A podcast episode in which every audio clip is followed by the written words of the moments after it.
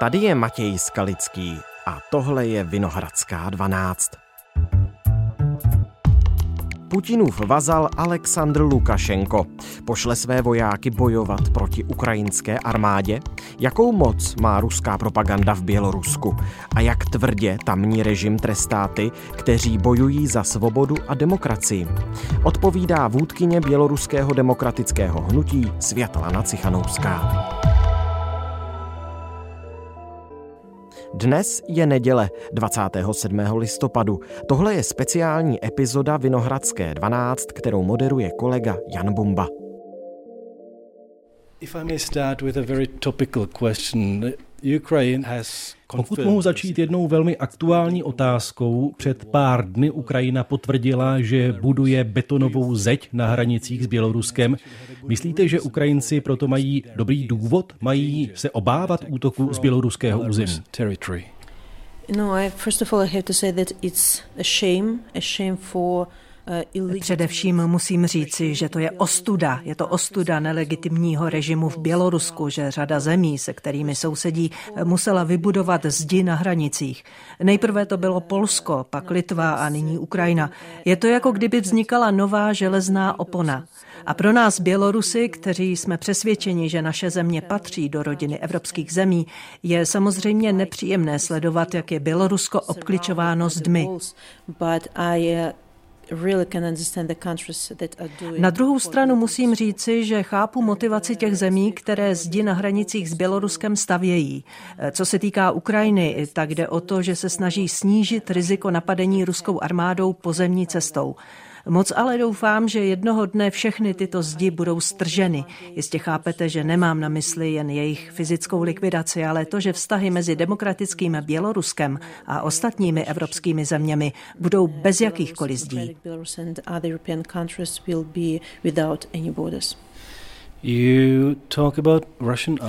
Mluvila jste o ruské armádě, ale můžeme si být jisti, že by to byly právě jen ruské jednotky. Pokud by došlo k nějakému útoku na Ukrajinu, nebyli by do něj zapojeni také běloruští vojáci.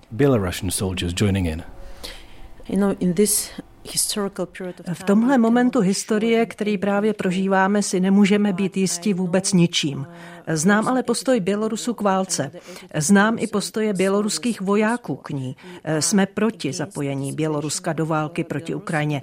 Tato možnost snad existovala už na začátku války a my jsme okamžitě zahájili kampaň, ve které jsme se snažili přesvědčovat naše vojáky, aby se nezapojovali. No a nyní, když vidíme, že ruská armáda na Ukrajině nevítězí, ale naopak skoro na všech místech prohrává, odehrává, tak je možnost zapojení běloruské armády skoro nulová. Je samozřejmě představitelné, že Lukašenko může pod tlakem a v zájmu prokázání loajality k Putinovi vydat takový rozkaz. Ale i on si je vědom, že v takovém případě by běloruští vojáci dezertovali, skrývali se, utíkali, přidávali by se k druhé straně.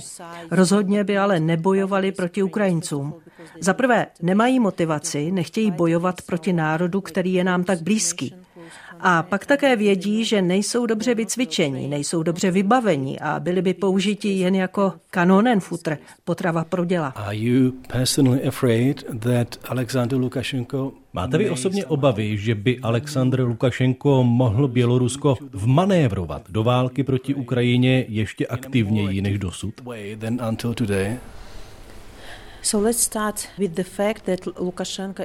Začněme tím, že Lukašenko už v této válce je. On jakožto nelegitimní vládce země dovolil ruským jednotkám, aby využili naše území, opět nelegitimním způsobem. On musí nést plnou zodpovědnost za své konání.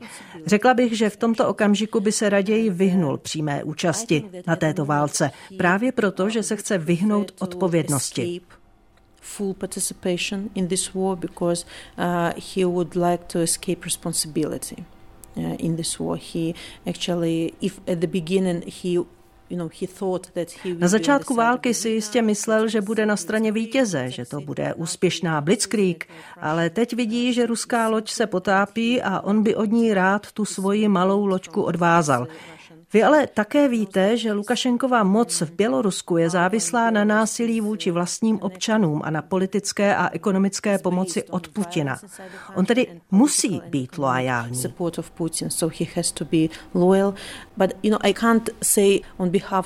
Víte, že nemůžu mluvit za tohoto člověka, ale opravdu znám náladu v Bělorusku. A on ví, že 86% Bělorusů je proti účasti v této válce. Jakýkoliv rozkaz, který by vedl k silnějšímu zapojení, by lidi demoralizoval a situaci v Bělorusku ještě více destabilizoval. Dokonce i ti lidé, kteří možná Lukašenka politicky podporují, jeho blízký okruh spolupracovníků, jsou také proti válce. Chápou totiž, jaké důsledky by takové zapojení mělo. Jak si můžete být tak jistá tím, že drtivá většina Bělorusů je proti válce? Existují nějaké nezávislé průzkumy? Především znám Bělorusy a to má pochopitelně souvislost s událostmi roku 2020. Tehdy jsme viděli masové demonstrace v ulicích. Objevilo se politické, stranické hnutí, jako by odnikud. Nikdo nebyl připravený. A my vidíme, co lidé o válce píší, jaké informace sdílejí třeba na sociálních sítích. A přestože jsou průzkumy veřejného mínění v Bělorusku zakázané, tak existují lidé a organizace, kteří vědí, jak zjišťovat postoje lidí v diktátorských režimech. A my máme ta data, máme čísla od těchto organizací. Každý měsíc nebo každý druhý měsíc se provádějí průzkumy buď přes internet nebo telefonicky. Uh, by phones.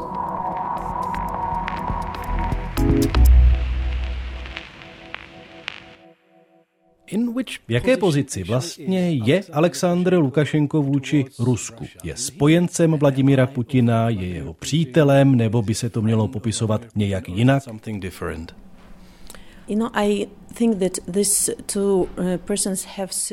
Řekla bych, že tyto dvě osoby pojí situační přátelství. Využívají jeden druhého. Nyní eh, v tento konkrétní okamžik potřebuje Lukašenko Putina jako jediného podporovatele jeho moci. Dostává politickou i ekonomickou pomoc. A Putin potřebuje Lukašenka, protože potřebuje naše území. A pro Putina je to velmi výhodné, protože Lukašenko bez pochyby poskytne vše. Infrastrukturu, lidi, nemocnice pro léčení ruských vojáků. Poskytne i území pro odpalování raket. Byla období v naší historii, kdy k sobě zrovna blízko neměli a neměli dobré vztahy. Teď se potřebují, ale o přátelství tady rozhodně nejde. Does Belarus as a country and Belarusians as people Profituje nějak Bělorusko jako země a Bělorusové jako národ z tohoto velmi blízkého spojenectví s Ruskem? Jako první asi člověka napadne levná ropa a plyn.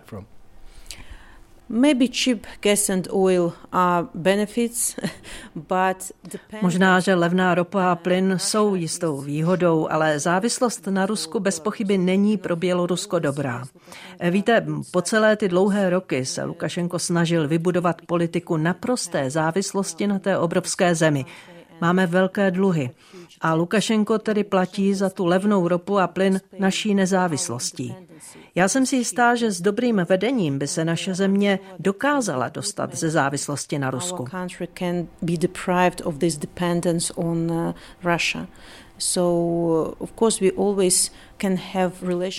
Zajisté můžeme mít vztahy, které budou prospěšné pro obě strany, ale pochopitelně ne s touto vládou, která je nyní v Moskvě a jejími imperiálními ambicemi. Historie se ale vyvíjí a kdo ví, kdo bude u moci v Rusku po Putinovi. Demokratické Bělorusko nebude muset být závislé na žádné zemi. When you say that you know your country and that když říkáte, že znáte svou zemi a své lidi, myslíte, že muži v Bělorusku mají strach, že budou mobilizováni a donuceni bojovat proti Ukrajině? Možná to tolik není strach, jako spíše fakt, že prostě nechtějí proti Ukrajincům bojovat. Když válka začala a v Bělorusku se objevily fámy o možné mobilizaci, tisíce mužů naši zemi opustili, aby se mobilizaci vyhnuli.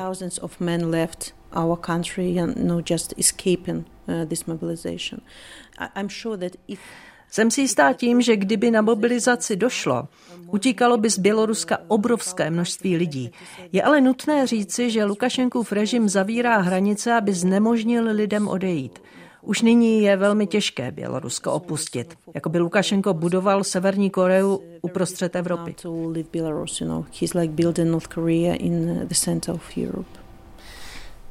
How strong and how effective is the pro-Russian propaganda in Belarus? Uh, what I have in mind is that jak silná a jak efektivní je ruská propaganda v Bělorusku?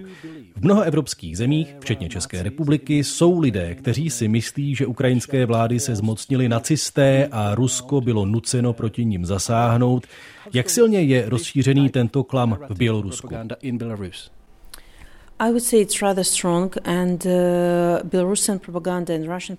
Myslím, že je rozšířený poměrně silně. Ruská a běloruská propaganda se šíří především přes státní televizi. Starší lidé, lidé z vesnic, často koukají na tyto nesmysly a můžou jim uvěřit. Mladší lidé, včetně těch ve věku mých rodičů, ale vědí, jak používat internet. Vědí, jak se dostat k jiným zdrojům informací. A navzdory tomu, že v Bělorusku byla zničena všechna alternativní média, která režim označuje za extremistická a nyní musí vysílat z exilu, tak lidé vědí, jak se k ním dostat actually called extremist uh, media, uh, people know how to uh, avoid these restrictions. They, uh, Lidé vědí, jak obejít zákazy. Používají moderní způsoby komunikace jako YouTube, Telegram, Instagram a další kanály, aby se dostali k pravdivým informacím. Co se týká hlavně té starší generace, říkáme svým lidem, aby komunikovali s příbuznými, aby jim říkali pravdu, aby se je snažili přesvědčit, že nemají věřit státní propagandě.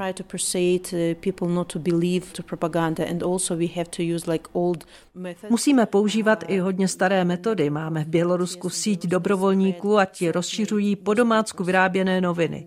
Hrozí jim za to roky a roky ve vězení, pokud je chytnou. Přesto to ale dělají, protože chápou, jak je důležité otevřít oči většině Bělorusů.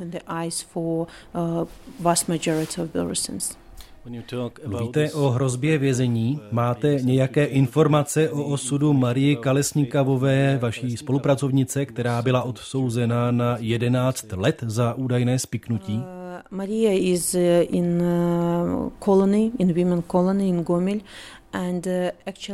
Maria je v trestanecké kolonii a je především nutné říci, že všichni naši političtí vězni to mají ve vězení hodně těžké. Přístup k politickým vězňům je mnohem, mnohem horší než přístup k obyčejným kriminálníkům. Když jste politický vězeň, tak máte na oblečení speciální označení. To mimo jiné znamená, že ostatní mají zakázáno s vámi mluvit. Jste izolováni, něco jako nedotknutelná kasta. Režim se totiž nebojí jen těch aktivistů, kteří jsou na svobodě, ale i těch, které má ve vězení. Bojí se totiž, že by mohli něco říci lidem, se kterými se setkají.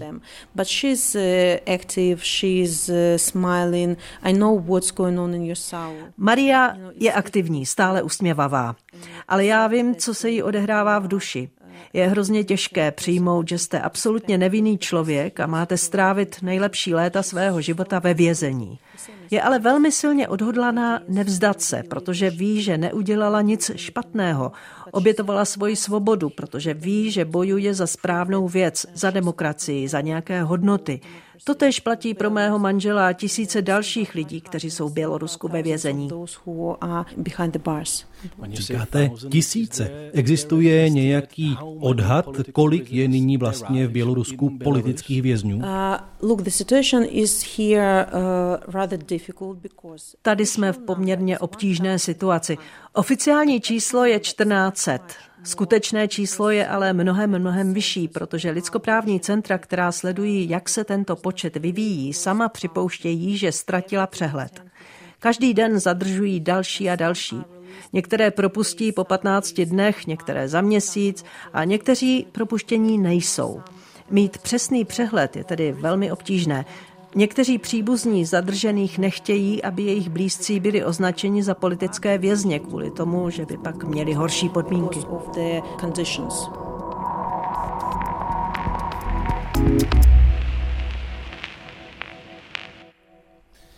How would you in general Jak byste popsala celkový stav opozice v Bělorusku?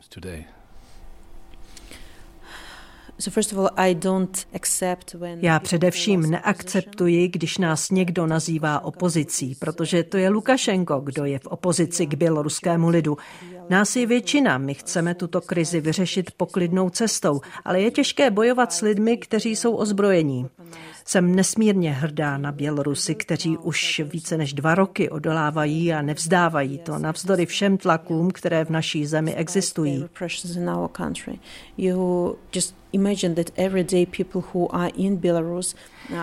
Musíte si uvědomit, že každý den lidé, kteří jsou v Bělorusku, žijí ve strachu, že přijdou agenti KGB a odvedou je. Žijí v neustálém stresu.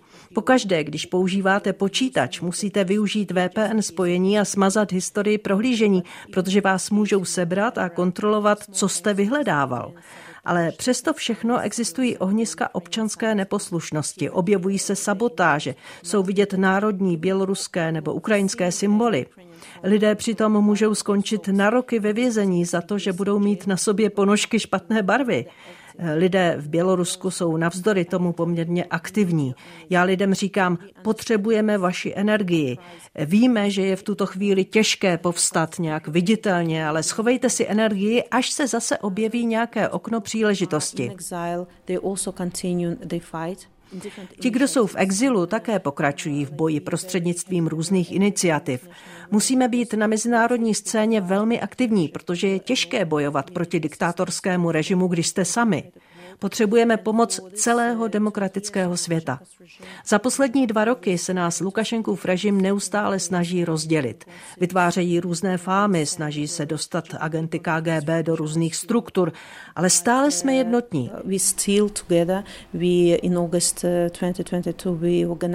V srpnu 2022 jsme ustanovili sjednocenou prozatímní vládu. Komunikujeme s lidmi, kteří jsou v exilu, udržujeme kontakty s diasporou po celém světě a stejně tak udržujeme spojení s lidmi, kteří jsou v Bělorusku. Je to samozřejmě obtížné, zejména kvůli obavám o bezpečnost.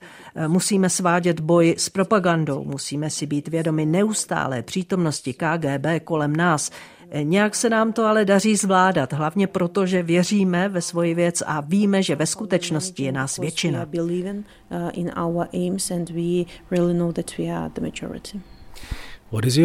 Jaká je vaše zkušenost lídra demokratické opozice, a omlouvám se za to, že používám slovo opozice, s tím, jak k otázce Běloruska přistupují evropské země? Dostáváte od nich dostatečnou podporu? Ve chvíli, kdy cítíte tolik bolesti kvůli svojí zemi, tak je vám jasné, že vždy by se dalo udělat mnohem víc. Pamatuji si, že první reakce západních zemí na situaci v Bělorusku byly poměrně opožděné. První sankce byly uvaleny nějaké čtyři, pět měsíců po volbách a první skutečné sankce byly přijaty až po únosu letadla s novinářem Romanem Pratasevičem na palubě, které bylo přinuceno přistát v Minsku, přestože směřovalo do Vilniusu. Když jsem ještě nevěděla, jak fungují mezinárodní organizace a instituce, myslel jsem si, že je velmi snadné přijímat rozhodnutí. Teď ale sama uznávám, že například uvalit nějaké sankce je proces, ve kterém potřebujete souhlas mnoha zemí. Jsou tady byrokratické procedury, které se musí dodržet. My, a nyní to též platí pro Ukrajinu, chceme, aby všechno šlo rychleji, protože to jsou naši lidé, kdo trpí. Jsou to lidé na Ukrajině, kteří umírají. Ale na druhou stranu mě hodně povzbuzuje jednota Evropy. Jsem přesvědčena, že v roce 2020 Bělorusko dokázalo sjednotit lidi různé strany a celé země. Panoval naprostý konsenzus ohledně Běloruska.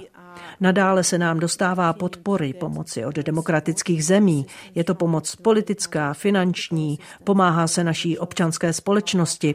Nyní jsme pochopitelně trochu zastíněni událostmi na Ukrajině, ale my nesoutěžíme o pozornost. Chápeme, že veškerá pomoc teď musí jít na Ukrajinu, protože oni bojují za nás všechny. Mojí povinností ale je upomínat svět na to, že existuje Bělorusko, na to, že se tam porušují lidská práva a je pácháno násilí. A rovněž musíme připomínat, že Lukašenko je také spoluodpovědný za tuto válku. Na tento fakt se nesmí zapomínat. Na sociálních sítích jste sdílela několik myšlenek, které považujete za zásadní. Jednou z nich je rozšiřování povědomí o tom, že Bělorusko není Rusko. Musíte tento zdánlivě samozřejmý fakt vysvětlovat i politikům, které potkáváte v Evropě. You know, uh, since 2020 uh, I discovered that po roce 2020 jsem se naučila, že Bělorusko je považováno za jednu z postsovětských republik, která je dnes takovým appendixem Ruska, zcela pod jeho vlivem. A jakoby nikdo nechtěl chápat, že Bělorusko je samostatná země se svojí vlastní kulturou, jazykem a identitou. V mnoha zemích museli Bělorusko teprve objevit. Když začala válka, bylo najednou nutné vysvětlovat, že nejsme Rusko ještě v dalším smyslu, že na rozdíl od Ruska nemáme imperialistické ambice a že naše společnost nevidí v Ukrajině nepřítele.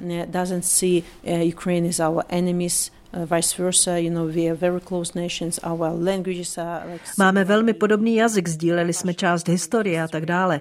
Postoj k válce ilustruje třeba i to, že nikde v našich městech neuvidíte ten symbol písmene Z. Nikde nenajdete válečná hesla nebo komentáře podporující válku. My jsme proti válce a v tom je velký rozdíl oproti ruské společnosti, která podle mě ve většině podporuje svoji vládu ve válce proti Ukrajině.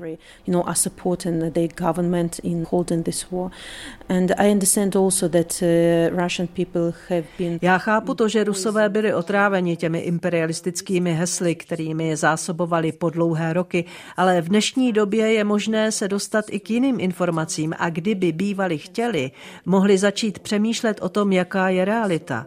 A další věc je, že Bělorusko vždy bylo evropskou zemí.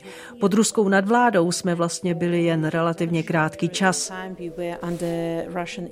Teď musíme znovu vybudovat Bělorusku pozici mezi evropskými zeměmi.